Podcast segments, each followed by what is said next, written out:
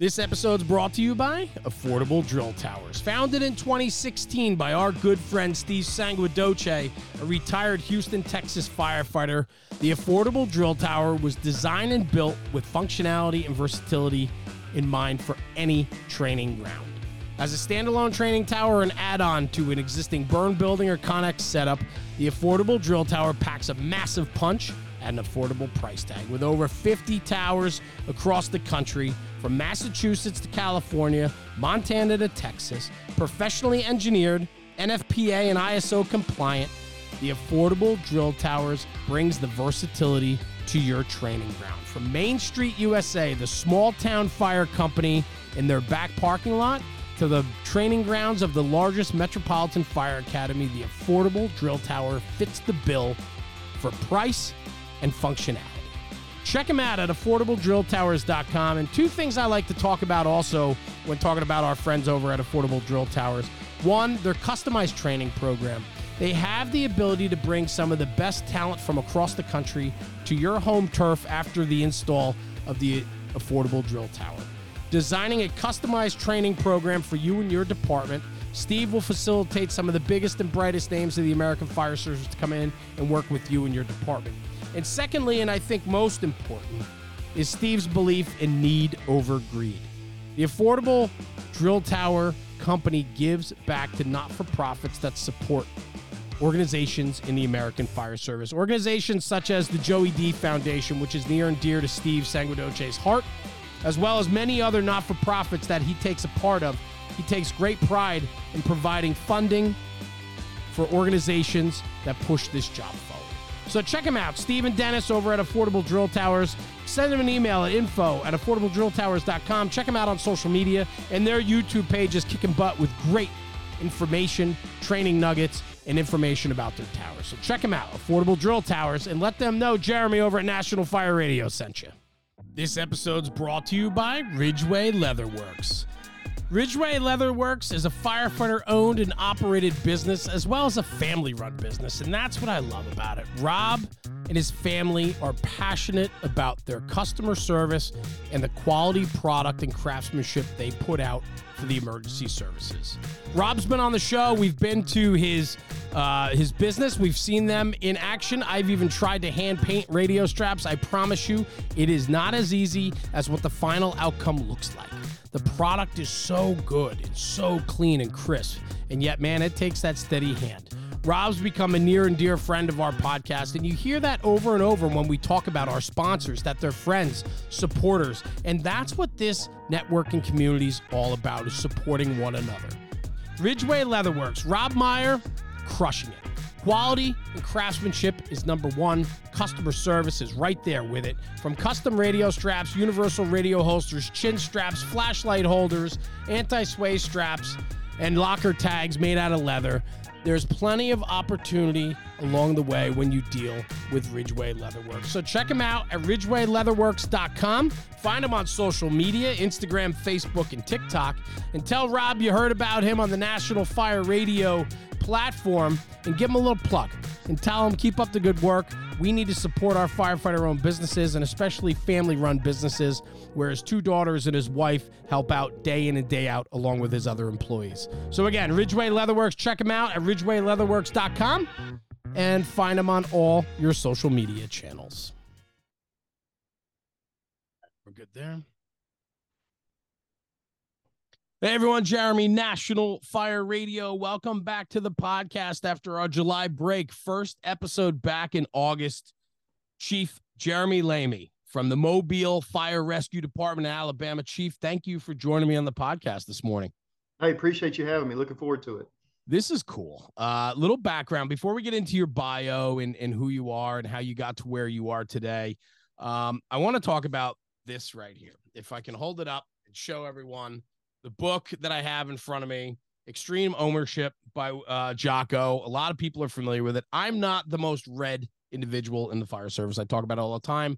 I don't have the time or patience to read, but I love audiobooks. I love, um, I do love books. I just have a hard time getting into them. Um, rewind a little bit. I'm down in Fairhope, Alabama with Anthony Roette from Port City and a bunch of guys. We're doing a conference down there. The last day there before our flight, uh, myself, Mickey Farrell, and Anthony. Uh, Anthony took us down to, to the Mobile firehouses, showed us around a little bit before our flights, and we were just buffing around. We caught a job, which was nice. Caught a first due fire, which was pretty good. Um, and then we walked into the chief's office to say hello. Um, and uh, Chief, we had met you.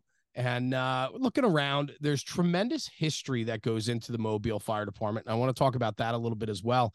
But what struck me right away, one was your your openness. Uh, stood up, shook our hands, welcomed us, um, asked what our you know thoughts were about the department, what we were seeing, what we were doing, making sure Anthony was doing a good job hosting us around. But then what really struck me was you had stacks of books in your office and and multiples of the same. Uh, and the one book, Extreme Ownership, which I've heard about for so often, you probably had 15, 20 copies on a lower shelf um, in your office. And I asked you about that. Um, and what was really cool was the response. And you said it's a, it was an important book to you, and you like to give those books out to those that, and I don't want to ruin the story, but to those that promote or people that you find to be moving up into a, a leadership or responsibility role. That is one way that you like to personalize your approach to their new position or their newfound love of leadership. Yes, sir. Yeah, it's it's a great book, and if, when I read it, somebody had given it to me. When I read it, I just felt like it was so applicable to the fire service, and and they talk about that in the book. You can apply it to anything, but the problem is really, I mean, we can't be successful unless unless the company officers in this organization take ownership in everything that they do. Um, they drive every single thing.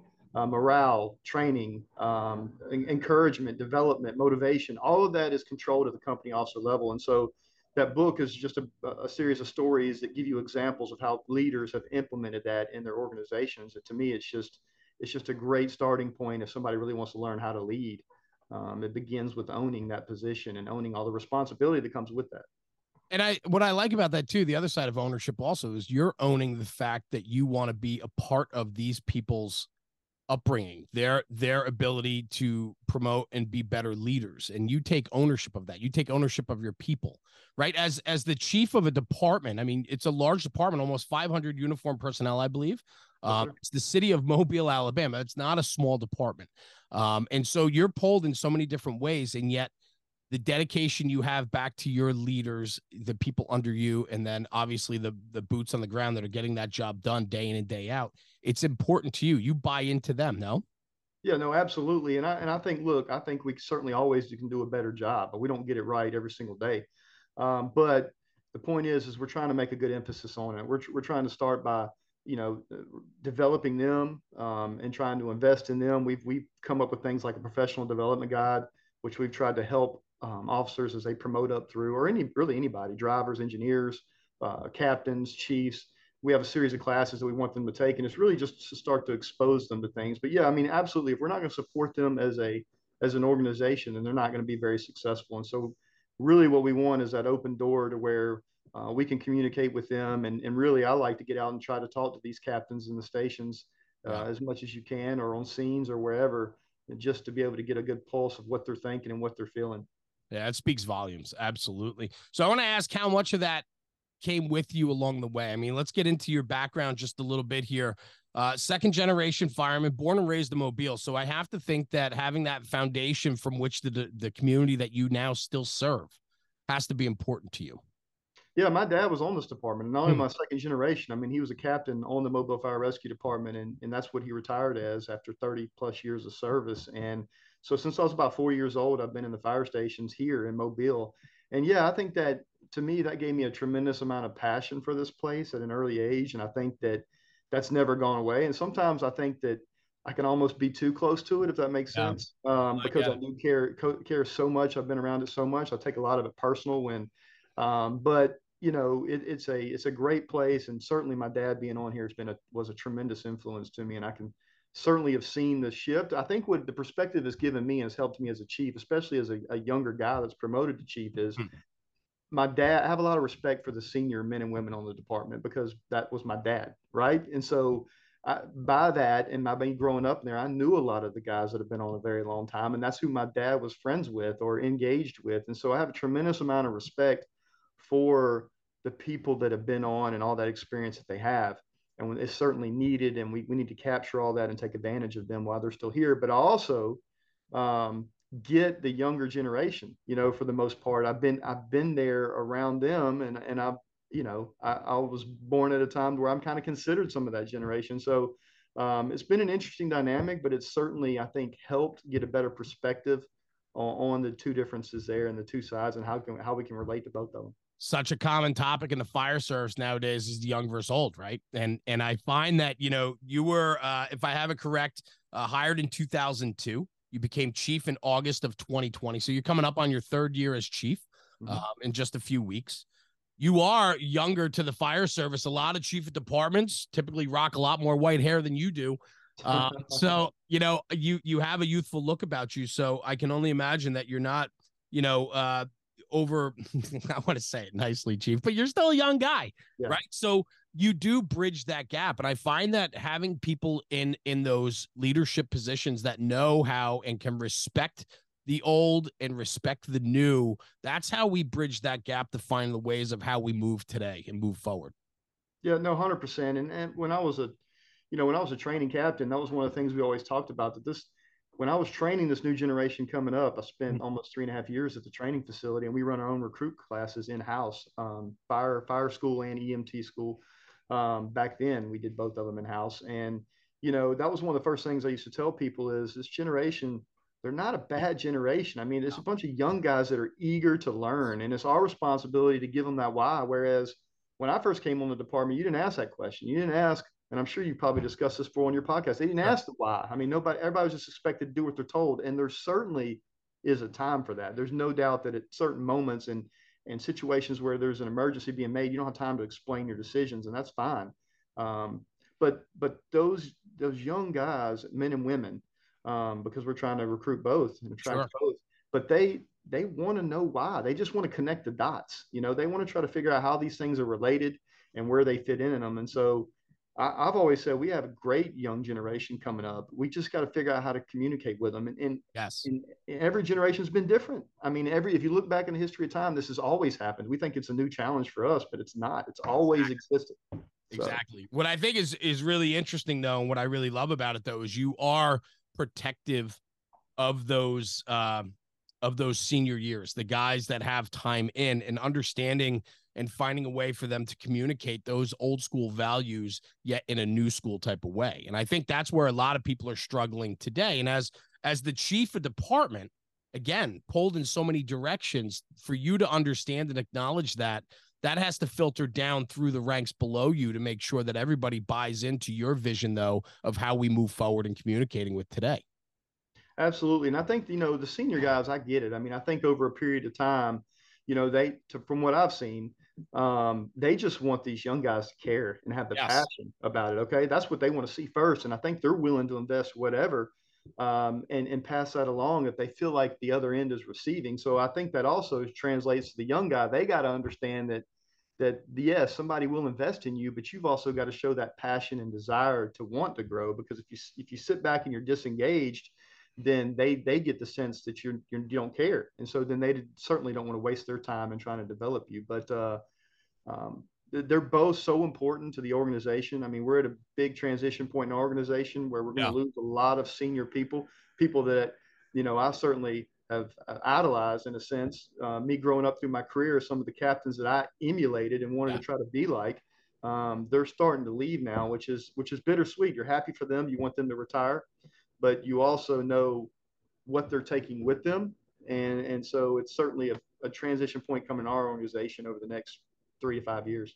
And I'm sure as a as a metropolitan chief, I mean, you have conversations with with chiefs in, in similar positions as you. And so obviously this conversation is happening because it's not just happening in Mobile. We're we're seeing this divide of the older school is starting to leave this job more rapidly, and there's not many of them left. And now we have this new school, which brings a different way about them.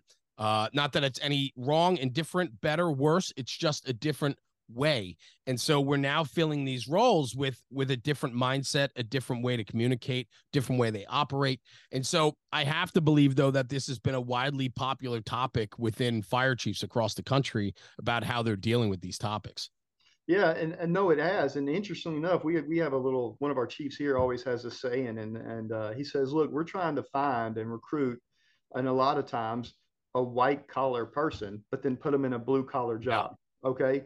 And so we want all those things. Um, we certainly ha- have not put an emphasis, although they do get a little bit of credit through the recruiting process.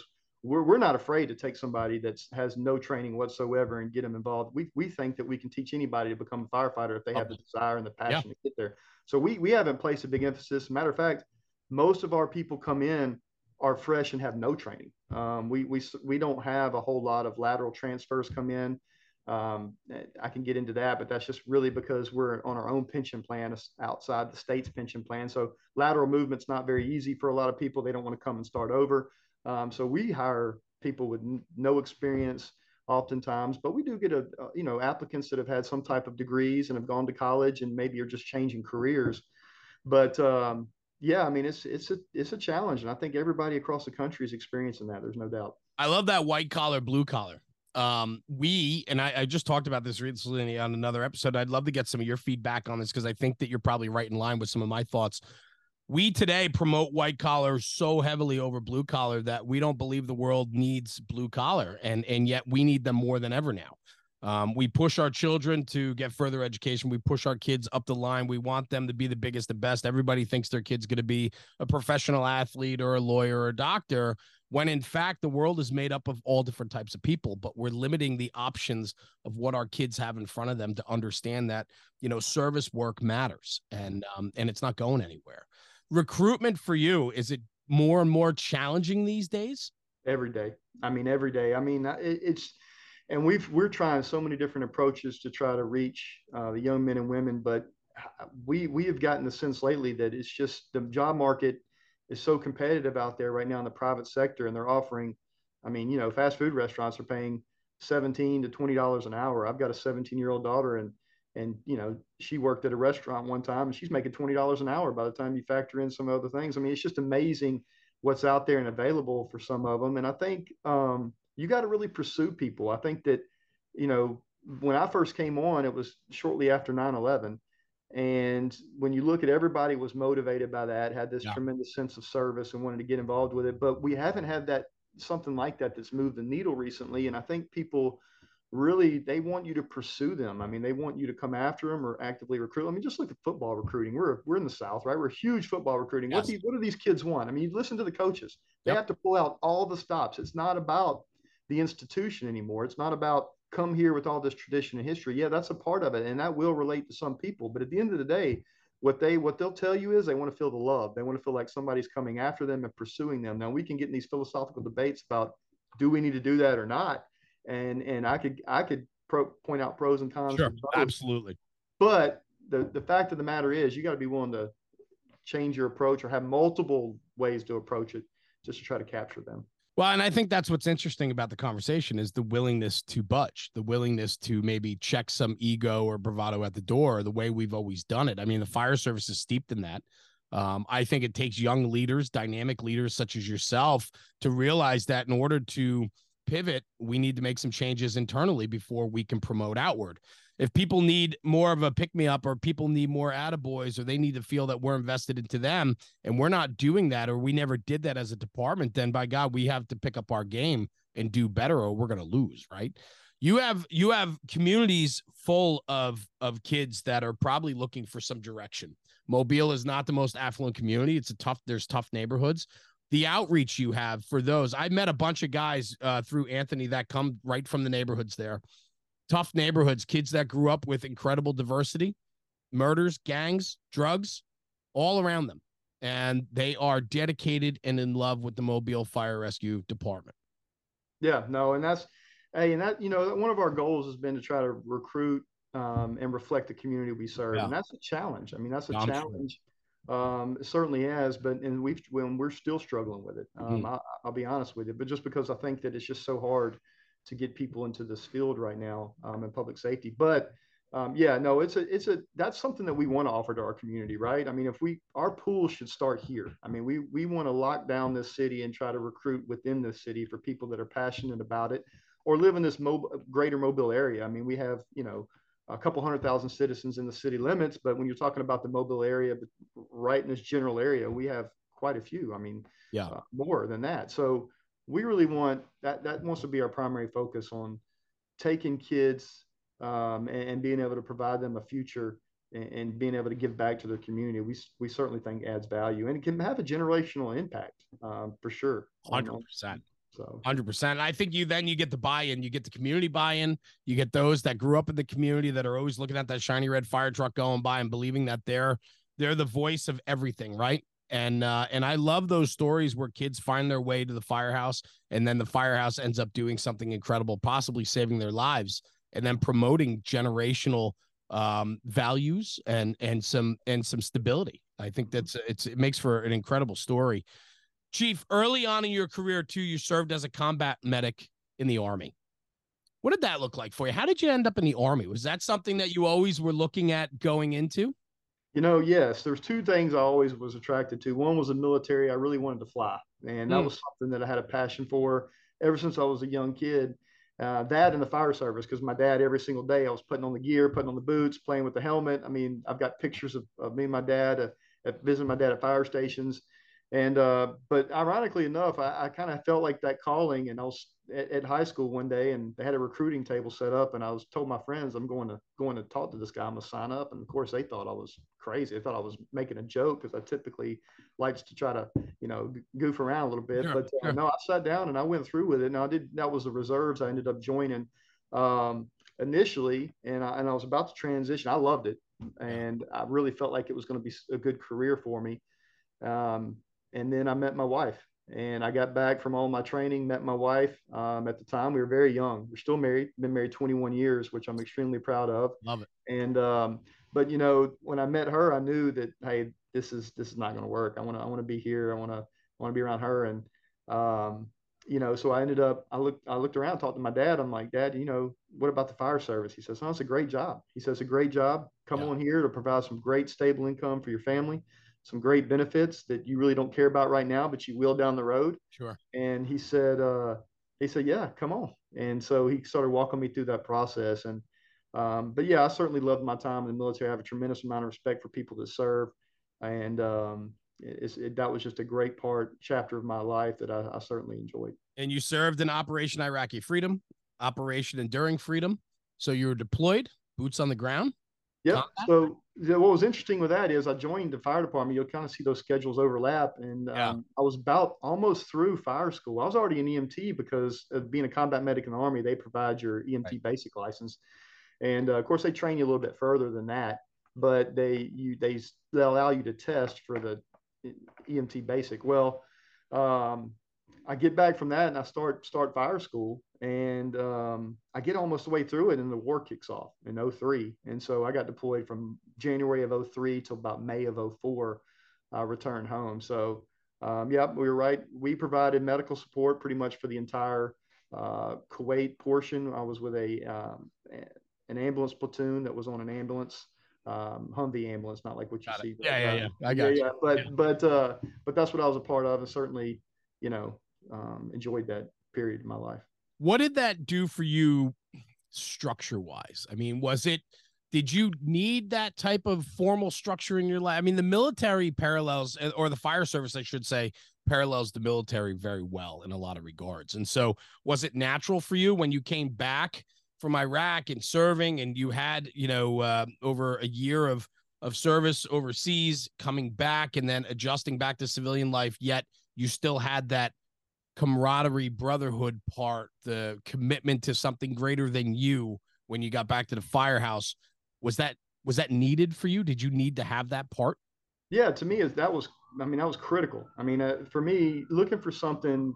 I, never started off wanting to be the fire chief of the Mobile Fire Rescue Department. I never started wanting to be a chief. Period. To be honest with you, all. I ever wanted to do was really I had a goal of becoming a captain because my dad was a captain. Got it. And and that was really what I started off in. And I knew that uh, that I wanted to maybe have that opportunity one day. But that structure and those relationships and then the mission uh, of the fire service parallels almost identically to the military in a lot of in a lot of respects. And so, yeah, I mean, that was absolutely what I was looking for, and it fulfilled that need right off the bat. I mean, there was there was times when I was in the fire service, you know, in the fire station, I was like, man, I, I want to do this the rest of my life. I mean, this yeah. is this is unbelievable. I mean, it's a great job. I mean, it's crazy to me some people that don't love the job, but it's it's unbelievable job that provides you such a great sense of, of service and and very fulfilling. So, so I'm sure a lot of guys know, you know, everybody knows you today as the chief of department. I want to hear a little bit about your early days, your backstep days, your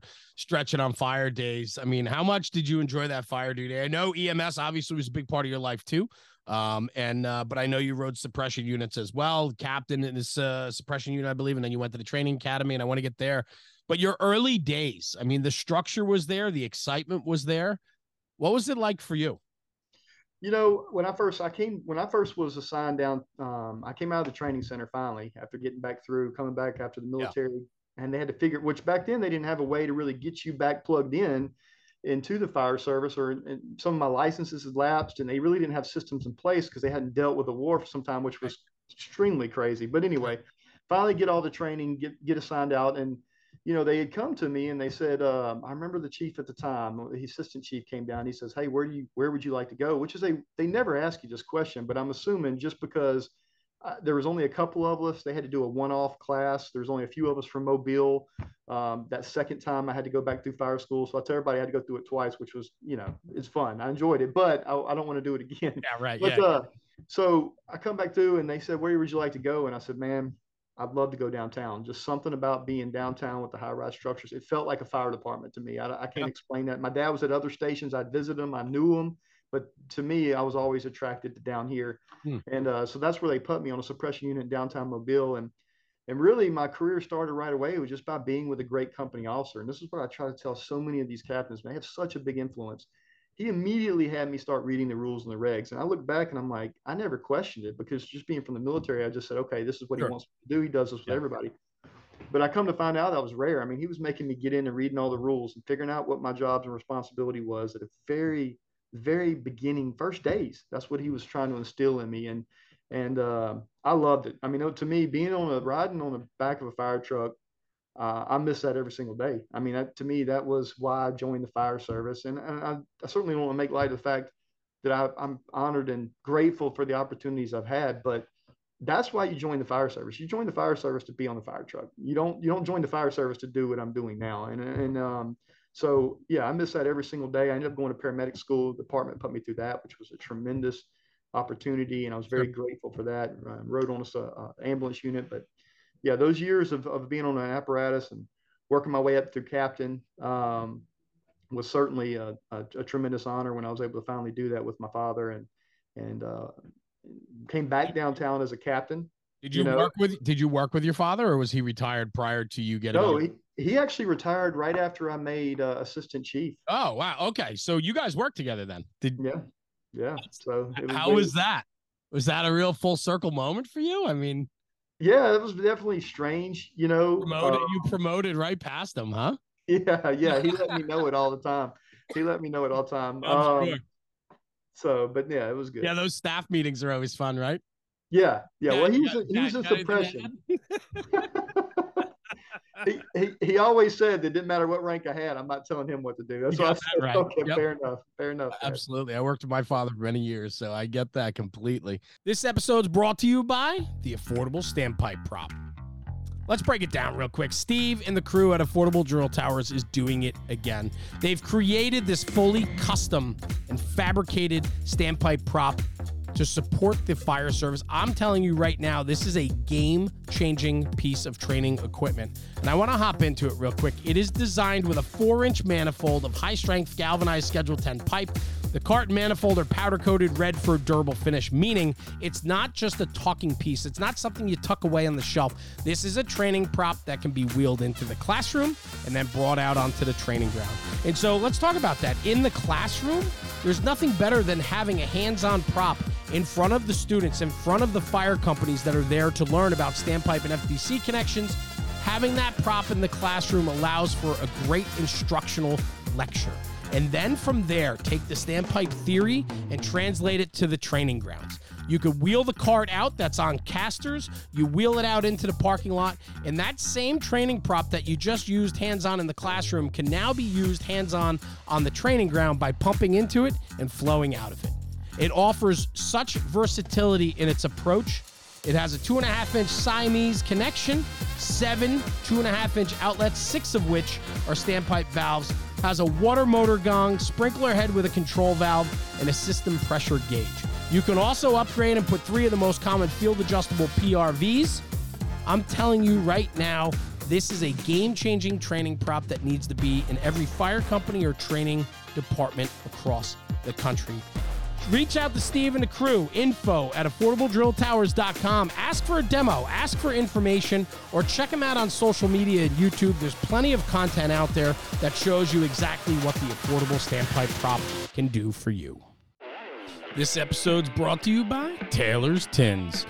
Taylor and his crew at Taylor's Tins have been manufacturing aluminum helmet fronts since 2017 with over 200,000 tins in the market. They are a leader in the helmet front space. Custom design, one offs to department orders, they can turn them around within 24 to 48 hours. Customer service is what they pride themselves on, and they provide nothing but top shelf product and service to their customers. Check them out at taylorstins.com and check out their full line of product offering. They've always been a very strong supporter since day one with the National Fire Radio podcast and platform, and Taylor and his crew have become dear friends of ours, and we appreciate the support. And at checkout, for a little extra bonus, use coupon code NFR sent me. That's NFR sent me for a discount on your order. Exclusions do apply.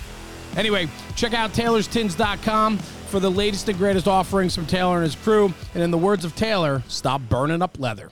So, but it had to be exciting for him to watch you progress through your career too. Um, you know, you mentioned how important your first captain was to you, gave you the rules and regulations, set guidelines, gave you expectations. So, did you emulate that when you had the opportunity to have your own company as well? Was that important to you to emulate what the captains that did what they did for you, for you to do for your people? Yeah, I mean, I think you need people. Okay, so I've always thought it's so important. You need people in your life that see things about you that you don't see about yourself. Love that. And and to me, that was so critically important because I think back to the times when I was just fresh on and I'm I'm looking at the driver and I'm trying to become a relief driver, swing driver, you know, where you step up and you drive when the driver's off. And to me, I had such reverence for the driver because I saw what the work that they did, but you know, they also got to act company officer, but they that was our first step in the organization. And I had some that right away were just, you know, I'm like, man, I just hope I can make it to where you where you're at one day and driving this fire truck and and the things that they would tell you and the encouragement they would give you and and the things they saw, man, are so critically important. At a young yeah. and, and very influential point in my career, um, that was where it was at. I mean, I, I, I came out of fire school and I was going to wait a few years to go to paramedic school. You know, everybody on the fire service says, well, you need to learn how to be a firefighter before you go to paramedic school. Right. And yeah, there is some value in that 100%. But when my captain had a different approach, he said, no, we're going to get you in paramedic school right away. And I'm like, well, Captain, why don't we wait a little bit? He says, no, trust me. You're on engine three in downtown Mobile. You're going to get, you're going to get quite a bit of firefighting experience right off the bat. Yeah. He says, but this is where the future of the department's heading.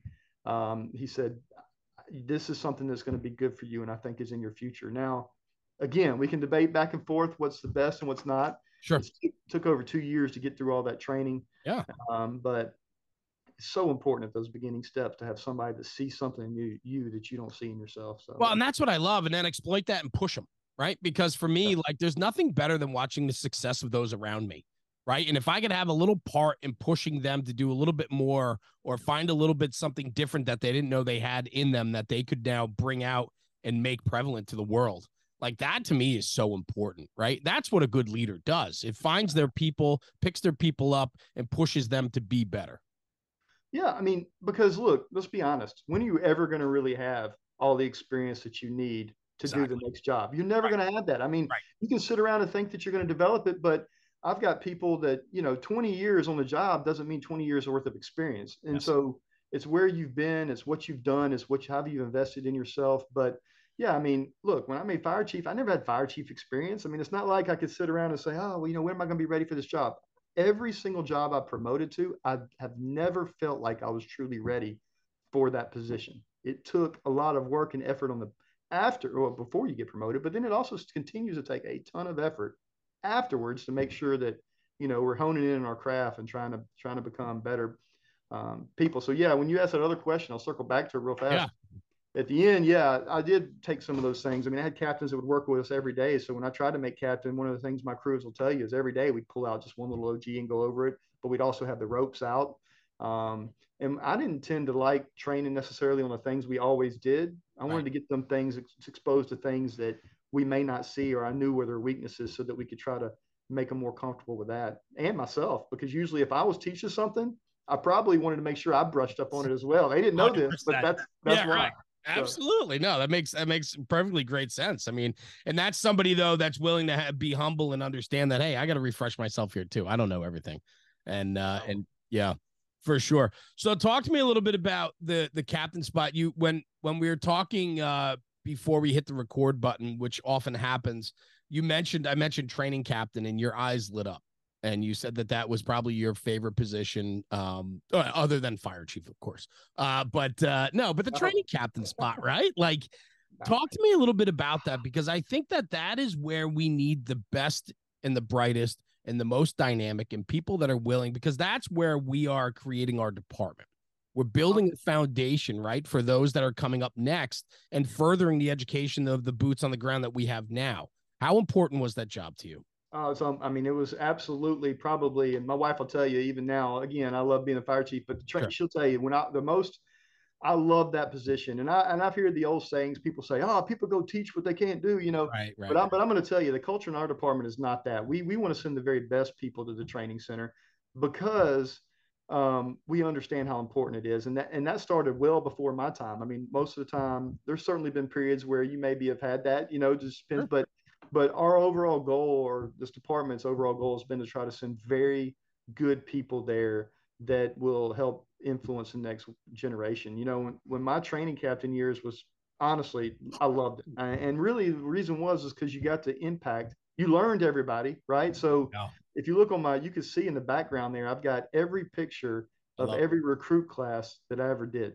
Mm-hmm. Um, and that's aside. The only other pictures I have in here are pictures of my family. That's it that so that that's that's how much I've enjoyed that part of my life. Sure. Um, felt like I got to know them on a personal level.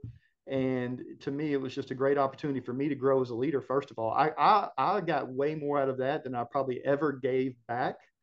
But my, my goal, and I hope that I at least instill some good values in them to hopefully set them up for success and try to try to give some of that same passion and energy to them in hopes that they take it and and go on with it. So that fulfillment you got out of that position had to fuel your passion even more so. No, unbelievable. I mean, it's I can't I, I can't even express it to you in words the way mm. I felt every single day I came to work and how important you felt and you know, and it was difficult, it's challenging at times, right? You're training new firefighters and then and then you have a lot of senior firefighters coming down. And so we try to make sure we structure it in a way that, you know, I tell them all the time, you look, y'all know way more than what I've ever probably learned on this job. All right. So yeah, but we but we're gonna put we're gonna put some through some drills and in the end I want to get your feedback and let you talk to the group and let them know what you saw. And that's the way I kind of did it. And that's the kind of the respect that I would have for them. I'd, I'd put them and integrate them into those training evolutions when we're doing multi-company drills and then let them start with the feedback of things they saw.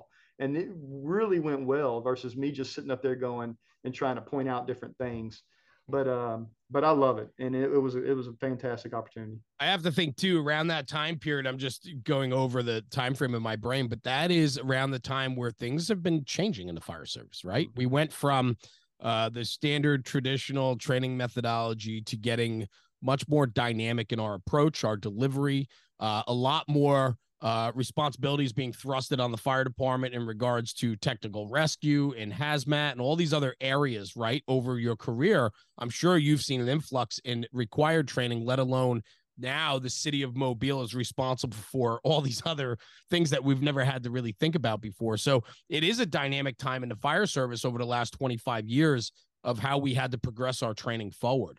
Talk to me a little bit about that. I mean, did you find that during your tenure you had to push the envelope a little bit or bring some new ideas or thoughts or or types of required training into the fold that you never had to deal with when you were you know early on yeah no 100% i mean when you talked about just the rescue technician classes yeah. and bringing in vehicle and machinery extrication i mean my dad will always tell you when he came on, I think the training class was like four weeks long to train a firefighter. You know, now we're probably 22 weeks to put them through fire and EMT and hazmat A and O. And now we've integrated rope rescue into our recruit school. And the reason we did that is because it's the foundational course just about for any tech rescue class, but also we wanted people a little more competent in ropes when they show up on these scenes. They're they're able to at least help instead of just standing there wondering what's going on. And so, but yeah, the fire service has changed so much over the last 20 years. I mean, alone how how far it's advanced and what's required and what's expected, and um, it's a lot. And and I think that if you you know we've certainly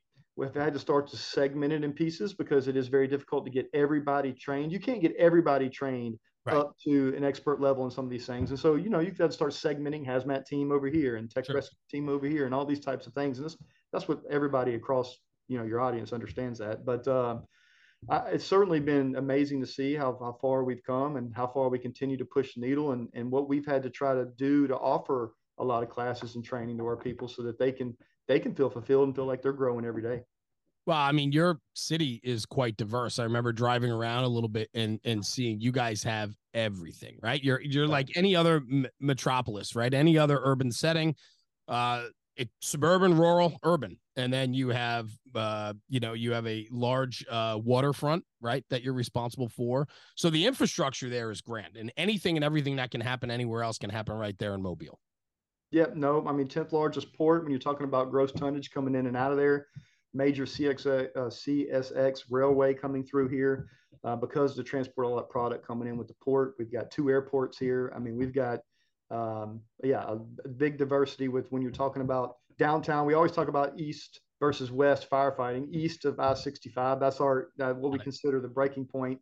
That's about middle of the city. I-65 runs from pretty much I-10, which runs uh, west to east and it, it, it, pretty much cuts the city in half. On the east side, you've got all the old buildings, all the old structures, most yeah. of the high-rise facilities, uh, older construction, you know, tongue and groove ceilings, all these types of things. And on the west side, you've got all the new construction, and they firefight differently. You know, I spent a majority of my career on the east side of the interstate, um, so this is where I've where I've been born and bred. But the tactics are different than out west. I mean, they're similar, but you know what I mean. There's just a sure. different way about firefighting in those days things. And so yeah, it's it's pretty diverse city with what the challenges. I mean, matter of fact, we just got back from probably one hundred thousand square foot uh, warehouse fire that we had last week. Um, we were there for almost seven days uh, fighting that fire. Um, three hundred thousand square foot had paper bales from, you know, that were thousands of pounds stacked in uh, in there on each other, and it just you know a lot of those things are threats in the city. So sure. No, and I mean, so it's got to keep you on your toes. And I guess where I was headed with this conversation, right, is for you and your command staff, right, all the way down to the guys that are running on the back step of the engines and the trucks and so on. It, there has to be this continual communicational thread happening where you're getting real time feedback and you have to foster. And I would think, Chief, and I'd love your feedback on this, is fostering an environment where it is the information flows not just downward but also upward too. How important is that for you to stay in touch with the guys that are out there doing it every single day so that you're staying in touch and being able to make policy or help guide policy or guideline changes or or pushing them even further based upon what's happening in real time? No, I think it's critical to, to the success of the department, not just uh, being the fire chief, but you know, we struggle with that in some areas. I'm gonna be yeah. honest. Some some supervisors don't necessarily believe in that. They they do not absolutely. They they do not. They believe that that communication. I think in a sense sometimes strips them of authority. And and I have the other mindset of it. Look, if we give the information and we get the feedback, um, we certainly we certainly can make improvements. And I always say this: Look, we can't fix everything, right? If I had a magic wand, I know exactly what needs to be fixed That's in this right. fire department. I, I, yeah, I know. I mean, I, I can make it happen if if I was allowed to make it happen. The problem is I'm not. Right. And so every day I'm trying to advocate for those things. But my point is, is if we can listen to the men and women and we can fix the low hanging fruit, all right. At the very least, we can do that. The things we can fix, we should fix. That's, uh, that's something I've always said. And so those low hanging fruits, those frustrations on, you know, if some report that they have to do is aggravating and time consuming and doesn't make sense, well, then let's figure out how we can make it easier on them. If we have to get that information, let's make it as simple as we possibly can so it's not any work on them. Because I think sometimes what we can tend to do is we can forget that we're there to support the men and women in the field. Yes, we need information so that we can we can make adjustments and we can change and we can, you know, we have certain reporting measures that we need to do and we need to capture these things so we can improve our level of service. But we're there to support those guys. I mean, they are they're the ones that are having to get on the truck every day and do the job. So fixing that low hanging fruit and having that communication can be difficult and challenging, especially when some people don't necessarily believe in it. And so, in, in, certain situations, that's why I believe in trying to get out of the fire station as much as I possibly can. Yeah. Uh, you know, I set a goal every year of trying to visit every station on every shift at least once in a year, which is a lot. We have 18 yeah. fire stations, so I don't, I don't, I don't typically make it to every single one. I give it a shot, but showing up on calls or showing up to the hospital with our rescue units, which are ambulances, uh, and and just being there and trying to listen some has helped helped me. Or having those um, informal leaders in the organization I can reach out to and say, hey, tell me what's going on with the morale. Tell me what the guys and girls are saying out there, truly unfiltered. Because yeah. the message people people think that I know everything, but me, because I hear everything. But let me tell you, man, that message gets filtered coming to me. I mean, it gets it, it gets I'm, filtered, and I'm like, what is going? Seriously, that's the rumor running around right now and then I got to try to get out there and dispel rumors. But uh, anyway. No, I I get that, and I hear that a lot when I talk with guys, and and there seems to be this like disconnect of almost like the fire. We have to insulate the fire chief so he doesn't really know, right? Or or we need to change the conversation, you know, and and so on. Yet the fire chief's a fireman, firefighter. Like they came up through, like they still I I think we I don't know. I, and that's a loaded conversation, but I think what's right is when you're there for your people, that service minded leadership where you're there for your people. And I really like what you said. The things that we can fix, we should fix. It's the low hanging fruit that a lot of times makes the biggest impact and difference on your people. Yeah, 100%. I mean, the big things look, I know we need to get more sal- competitive salaries for our people. Um, I know there's other things that we got to fix and make sure that they have a not only a a great job, but they also have great benefits at retirement because we need to take care of our retirees. My dad's a retiree, right? Yeah, I'm for sure. I'm going to be one one That's day. right. That's so, right. so I tell everybody, look, we always we have way more in common than we have uncommon. All right, and I think there's some people out in the fire service that always want to pit. They, it's like yes. there's this natural tendency, and I get it. I was in the firehouse. I haven't forgotten that. They want to pit the firefighters versus the administration sometimes, and those people are cancerous, and, and it's very destructive because they don't. Most people really don't understand you know what's taking place necessarily behind the scenes and in some, right. many, many cases you can't explain it it's not that you we're, we're really transparent here i mean i put out information letters to the men and women of the department i'm about as transparent as i can be but there's some things i can't be transparent sure, of course you know? um, but man we we gotta we have to fix the things that we can fix because you're right the little things if, if if they know we're working on the big things that's one thing and when they know those can't be changed but what their frustration really stems from is when you're putting all these other little things on them, or it's very frustrating little processes yeah. that, that you don't fix, that you just put your head in the sand. And, yeah. you know. No, I would agree with you, Chief. I, it was a very good point, and I think to recognize that speaks volumes to the type of administration that you run, for sure. Talk to me a little bit about the process, right? Because for you, you said just 10, 15 minutes ago in this conversation, I never wanted to be the fire chief, never thought of being the fire chief. And as you promoted up the line, training captain was a great job for you.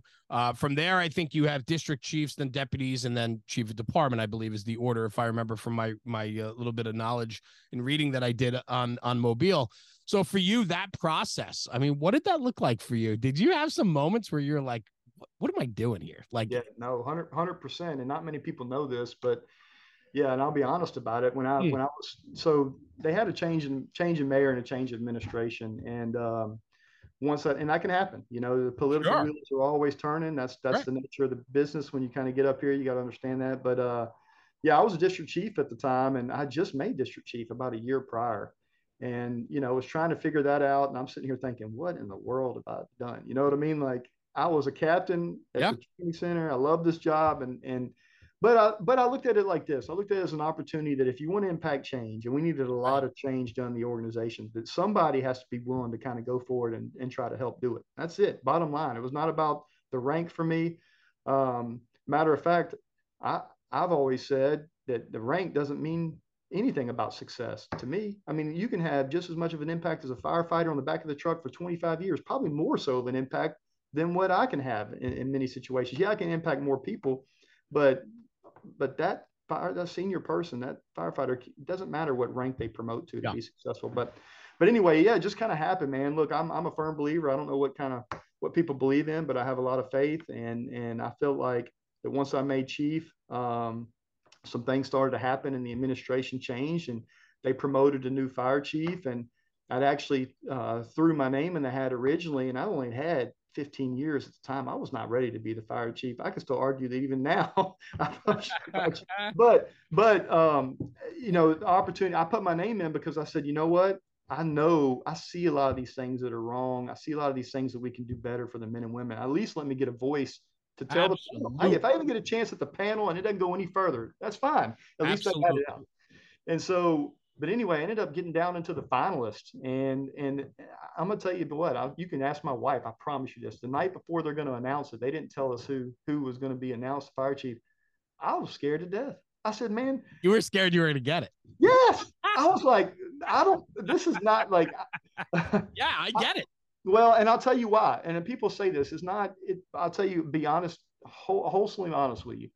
I felt that a lot of the changes that needed to be made in the department and I wanted to be a voice to be able to maybe point out some of those things. But I felt sure. that those changes needed to be really from somebody because of where we were at in our department. Yes, I knew a lot of the guys that had been a long time. I felt like it needed somebody that had uh, been on a, a, a, longer than I had, and I just felt like that to truly change. Because if you got somebody that's been on 25, 30 years at the time, and they're willing to say yes, we're going to change, and this is with the best interest of the department, people are typically are going to buy into that because they realize that it's just with with that with that age. That longevity, right? Yeah. yeah, yeah validates yeah. it in a sense. Right. But they promoted me to so the fire chief that got selected ended up promoting me to chief of staff, uh, which was a uh, assistant chief. We call them assistant chiefs. Uh, okay. We kind of go fire chief, two assistants, and then oh, deputies okay. the district chief. But uh, he promoted me up to that rank, and um, there we go. And then he retired after three years. He was a tremendous chief, um, unbelievable guy of character. Um, and, and that's really what I've been fortunate about. People ask you, what, how have you been successful? First of all, I don't dictate making fire chief as being successful. Okay. I look at that as just the impact I can have while I'm here. And that's just being honest with you. But, uh, but it's about being around great people, man. I mean, success breeds success and people that have good traits and qualities and character that translates over to people around you. It just does. And, and I've been very fortunate to be around some tremendous leaders my entire time throughout my career, and that's helped me. I mean, no doubt. Yeah, something I want to just circle back on what you said, and I, just want to focus on a little bit more because I've had this conversation a lot on this podcast. I talk with guys in firehouses all over the country, so many people are afraid to take that leap and yet i tell them all the time it's important because if you can affect change on a company level as a backstep firefighter as a senior firefighter sometimes though your ability to affect change is limited because you don't have a bigger voice because you need a position or title to help you impact a bigger change. And so sometimes you need to progress up the line even if you don't want to or you don't think you're ready. And like you said and i agree with you i think if you feel that you're ready then you don't belong in that position. I think every yeah, I I think when I you promote up, whether it's in volunteer service, uh, a personal career, or the fire service, if you think you're ready for the next step, I don't know if you're doing a job right. I, I feel that pins and needles and eggshells is important because it makes you more conscious of the next level, the next position, and you need to be a little hesitant and, and nervous about it. But I think though that in order to affect change, people that want to make change and make change for the right reasons to protect our own, protect the sanctity of the department, whatever it is, that has to be done on levels that you might not be able to attain just being a firefighter. And so it requires you to put yourself and promote yourself up the line. And if you have ideas and thoughts that can make us better, we want those people at the top because those are the ones that can uh, super effective in change. They're the ones that can institute change that's better for our people and who we are. Yeah, I, you. I mean, I don't know what else I can add to that. You yeah, yeah. I just you, you, stated it perfectly. I mean, I think the problem is, and what I've seen throughout my career as a young firefighter, uh, all the way up to now, and, and from talking to people all across the country with with metro departments, with smaller departments. I mean, I'm friends with chiefs all across the country. Sure.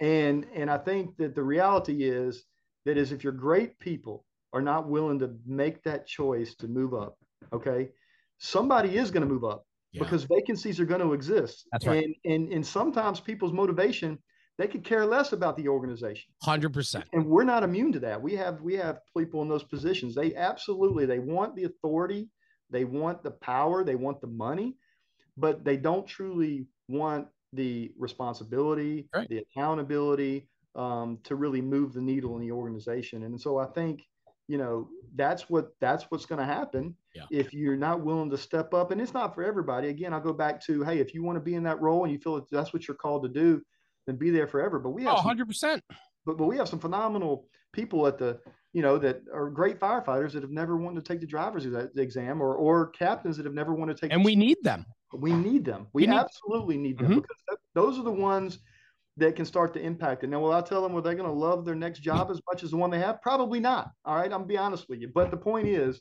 is is it's time to make that impact, and you want to be able to have that widespread, um, you know, shotgun blast, if you will, and be able to take care as much as you possibly can in the organization. So, yeah, I love it. Really well said.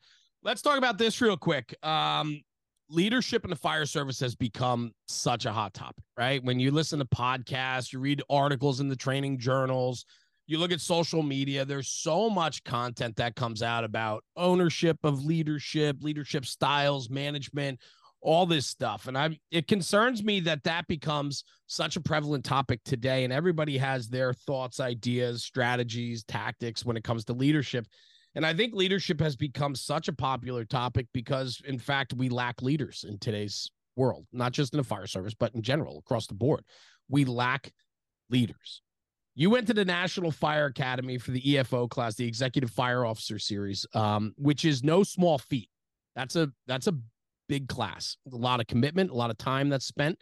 Talk to me about that process. How important was that for you in your career, the EFO class that you took there? Yeah, no, it was it was a great program. I mean, it taught me a lot. Um, you know, it helped me develop that network across the country. And I really the Mesa, I started when I was a captain there, and and the department supported me in going right. with the mm-hmm. program. And I'll tell you, the really the most important, the, what I got out of it is, and what I've tried to bring back is, we got to get out of our bubble because yes. what happens is sometimes we sit in our own fire department, and we've got a lot of men and women that have never been outside the walls. They never really even talked to another fire department or, or seen what's, you know, they think that every they think that the issues that we face only exist in our organization. Your island. It's your yeah, island. Our yeah. little island. And it's like, no, I'm telling you, guys, there's a bigger world out there. And we're struggling with the same things. We do a lot of things better than a lot of departments, but we also could improve in a lot of mm-hmm. areas. And departments are are, are doing better job of this. So that it really made a difference for me to see that one, the problems in the fire service aren't just isolated to mobile fire rescue department, but two, um, people have figured out how to solve, solve some of these problems. So, so, leverage those resources. Don't recreate the wheel. Leverage those resources. Yeah, customize it, make it work for you because there's no there's no single approach that's going to work for every department. But that's really what it taught me. And and so where I felt I needed to integrate in our professional development guide is once they start to make company officer, we get them we we force them really. I mean, it's in the guide that within a couple of years they've got to go take a class at National Fire Academy. I, I want to get them outside of the bubble. I mean, I got to get them out of this bubble to grow.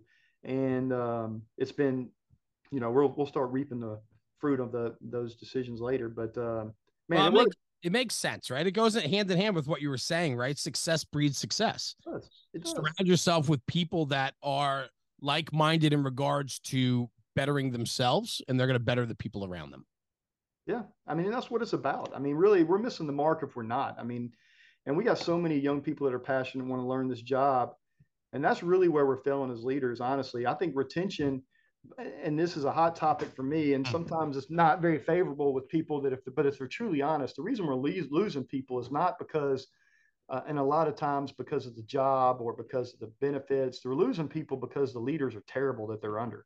They get to a fire station and they think that this this company officer that's been on for a long time used to have a tremendous amount of passion and now they're coming in every day and they're telling them their job's terrible well, what, I mean, what, what, who in the right mind would stay in that atmosphere? And so, really, I tell everybody all the time, my job, I can't influence everybody at, with an organization this big. I wish I could see everybody every day, but I can't. And and I've got to work through other people. But that's the expectation of the company officer. That company officer drives that morale in that station, and they're the ones that should be able to redirect. You know, I always say this: we should never gripe down. Okay, we only gripe up. And if you remember Tom Hanks, this summed up leadership for me, and I used it in every class I ever taught. Tom Hanks in that movie, uh, um, Saving Private Ryan. Sure. And you can Google that clip. He's walking across, and they're going to find Private Ryan, and they're walking across this field and the guys are just griping. I mean, they're just absolutely miserable. Okay. And they're griping and they should be, right? They, they were sent on a mission to go save one individual. I can understand their frustration. Why risk all these people's lives for one? And they're going through all this comment. And he looks at him and he said, Well, what do you think, Captain? And this Captain uh, Hanks at the time, Tom Hanks, and he goes, Well, you guys know that gripes don't, I don't gripe down. I gripe up, you know, and, and they're like, Well, what would you say if you were a, you know, uh, if you were a superior officer was asking what you thought of this mission, he said, "Well, I tell him that it's a great mission, sir. Valued, you know, uh, worth the risk of my men and women, sir, and be happy yeah. to take this mission on." But my point is, it killed the argument right away. That's right. Now they know that he disagreed with it. Okay, they know that he probably thought the same thing. The point is, is what's best for the men and women. Do I wallow? Do I get down in that pit with them and wallow in the mud, or do I redirect and get them back focused on the mission. And that's where we fail every single day. That is where we're struggling is is is we think that we need to get in the mud with them and that that means that we're fighting for them and that means that if if i you know no don't look they know they already know your feelings on it all right redirect them and get them pointed back on the mission that's where you you can change the dynamics of the station man of character you said it before how important is that? I mean, that's what legacy's built on, right? That's what a career is built on is your character. And how do you want to be known and how do you want to carry yourself amongst your peers and your superiors? And and I think that that's so important and I think we get so many people get focused on the immediate and not the long-term play and they don't understand that all these immediate the gripes, the moaning, the bitching, all of that, right? adds up to all of a sudden it's a career worth of this guy he, he lacks it. He doesn't have it right? And I think that that's concerning. Well, I mean, I think that I look at it like the stock market. I mean, I, I try to tell everybody this. Look, we're going to have some years where it's not such great years, right? right. But if we're if we're in it for the long haul, all I want to see is that positive trend line. That's that. Are we getting better? Are we improving? Are things getting better? And and I think that's where you have to focus. But unfortunately, you know, in a lot of situations, uh, we tend to focus on absolutely on the immediate. And, and in, in, some respects, we need to be cognizant of that because it is important because we do need to make sure we're providing all the things that they need to provide for their family. I mean, they, they, that's what they expect and deserve. Um, absolutely. But, yeah. you know, how do we keep motivation levels high when we don't get everything we want, you know, or, or deserve in a sense? Yeah. And then that's why I don't envy you because in the position that you sit in, man, it's not, uh, I know it's a daily, day in, day out grind protecting our own, but finding that balance, if you will. And it's got to be very challenging. And I think now more than ever, we are tasked with doing more with less. And as a sitting fire chief of a municipality or, or a city such as Mobile, I can't imagine that it's an easy job every single day, day in and day out, chief. So I know the grind is real for sure. Well, don't feel sorry for me. I'm gonna tell everybody this all the time. I mean, at the end of the day, the hardest job is what the men and women are doing out in the streets, and there you go. We're, we're just supposed to be supporting them. And yeah. I firmly believe that. And so, you know, this job entails a lot of different things, a lot of politics. I wish it was back riding on the fire truck. Trust me, I miss it every single day. Uh, matter of fact, I did, I did go drive a fire truck the other day on an emergency call. I jumped in. I was at the station visiting, and uh, I looked at the driver and said, "Get in the back. I'm driving." He thought I was joking. I said, "No, I'm serious. Get in the back. I'm driving." So, uh, yeah, but that goes uh, so far with them. But uh, but anyway, it was a you know we got yeah. a lot to fix here. Look, we're not a perfect department. I can promise you. I, I make mistakes every day, man. I, I, get it. I mess it up every day, and but we're we're trying. Uh, yeah, but you own it, and that's the thing, right? And you own it, and you move forward, and um, and I think that's all you want is forward progression, and I think that that matters talk to me something that was important to me too that I saw when I was in Mobile. Um, for a for a, a city department who is so busy and so diverse, you guys capture the tradition of your department. Your department was created, the career department was created in 1888, if I if I read that correctly. It goes back to the early 1800s of volunteer companies and so on. The office you're sitting in is gorgeous. You have a Gamewell system behind you, which is just incredible. I know you have the original dispatch, um, all the Gamewell system, the pull box, the everything in another room off of where you're sitting. Um, pictures, history. There's an antique uh, engine down on the floor below you. The firehouses are old and historic. The history of the Mobile Fire Rescue Department. How important is that for you, for your department, and how does that keep you focused on where you are today?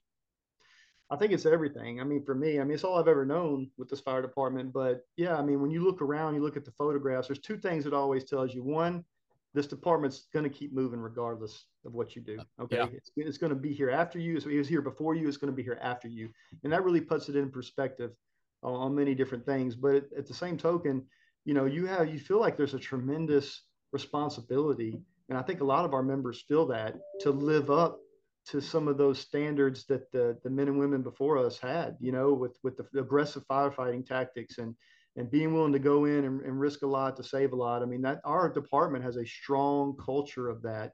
Very known, pretty known as a pretty aggressive firefighting uh, department. And I think that that that was instilled a long time ago, right? That's not something that we just had to come in and create. Right.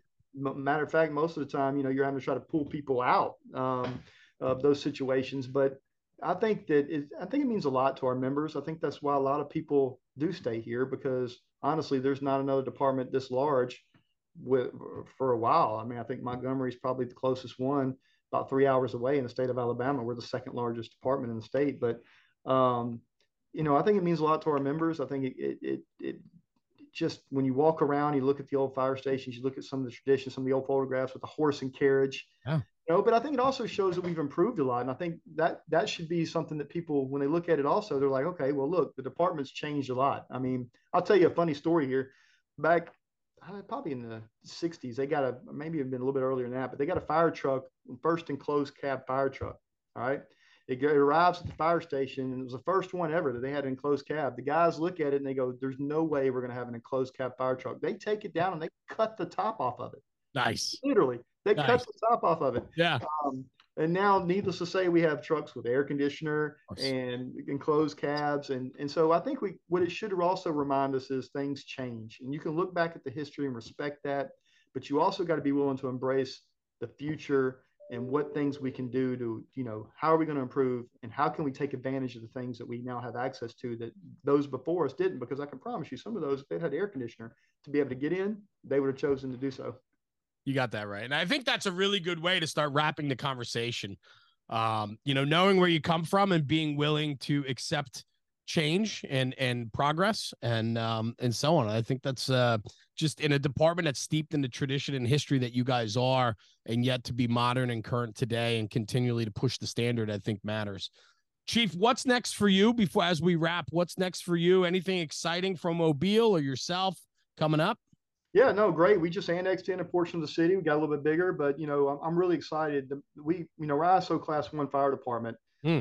and uh, our men and women just got CAAS accreditation for our ambulance service. We run 11 ambulances every day, ALS ambulances, and then we go before the commission August 30th, and we should be getting fire department accreditation.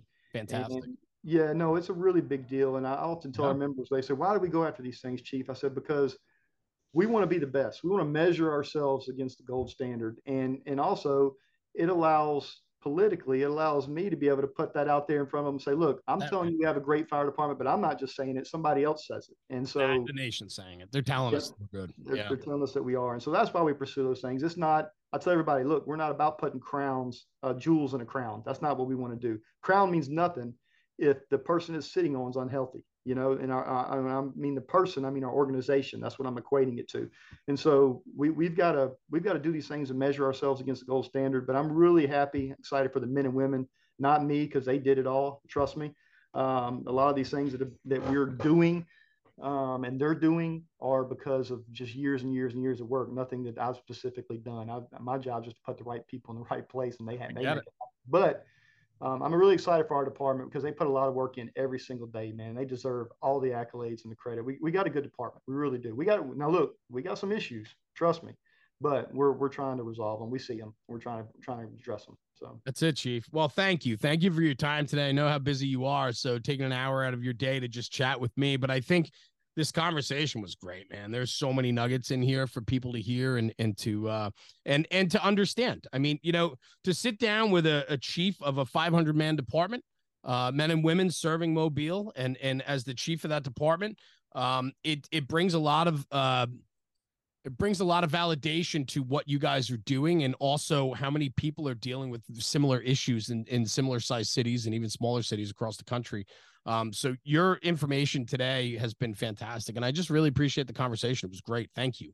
no, thank you for having me. I'd be happy to speak anytime. I love Yeah. to uh, love to love to talk and see and talk about different issues. And anybody in your audience ever have anything that, you know, we can help them with, be happy sure. to do so. And, or if they hear some of the things that we've, I mentioned that we're struggling with and you have some ideas, shoot them to us. We're, we're an open book. We believe in just, so it's good stuff. I love it. Chief Jeremy Lami, thank you very much for joining me today, brother. I truly appreciate your time and hang out right here. I'm just going to sign off the podcast. We're going to come right back. Okay, great. Everyone, thanks for tuning in for another episode of the National Fire Radio podcast. We're back at it August 2023. All new episodes coming at you. Chief Jeremy Leahy, Lami, excuse me, of the Mobile Fire and Rescue Department. What a great conversation today. Do me a favor, like I always say at the end of the podcast, take this conversation, take it back to the firehouse and talk about it. Because when we talk about the job, we're making the job better. We'll see you at the next one. Thanks for tuning in. Jeremy, National Fire Radio.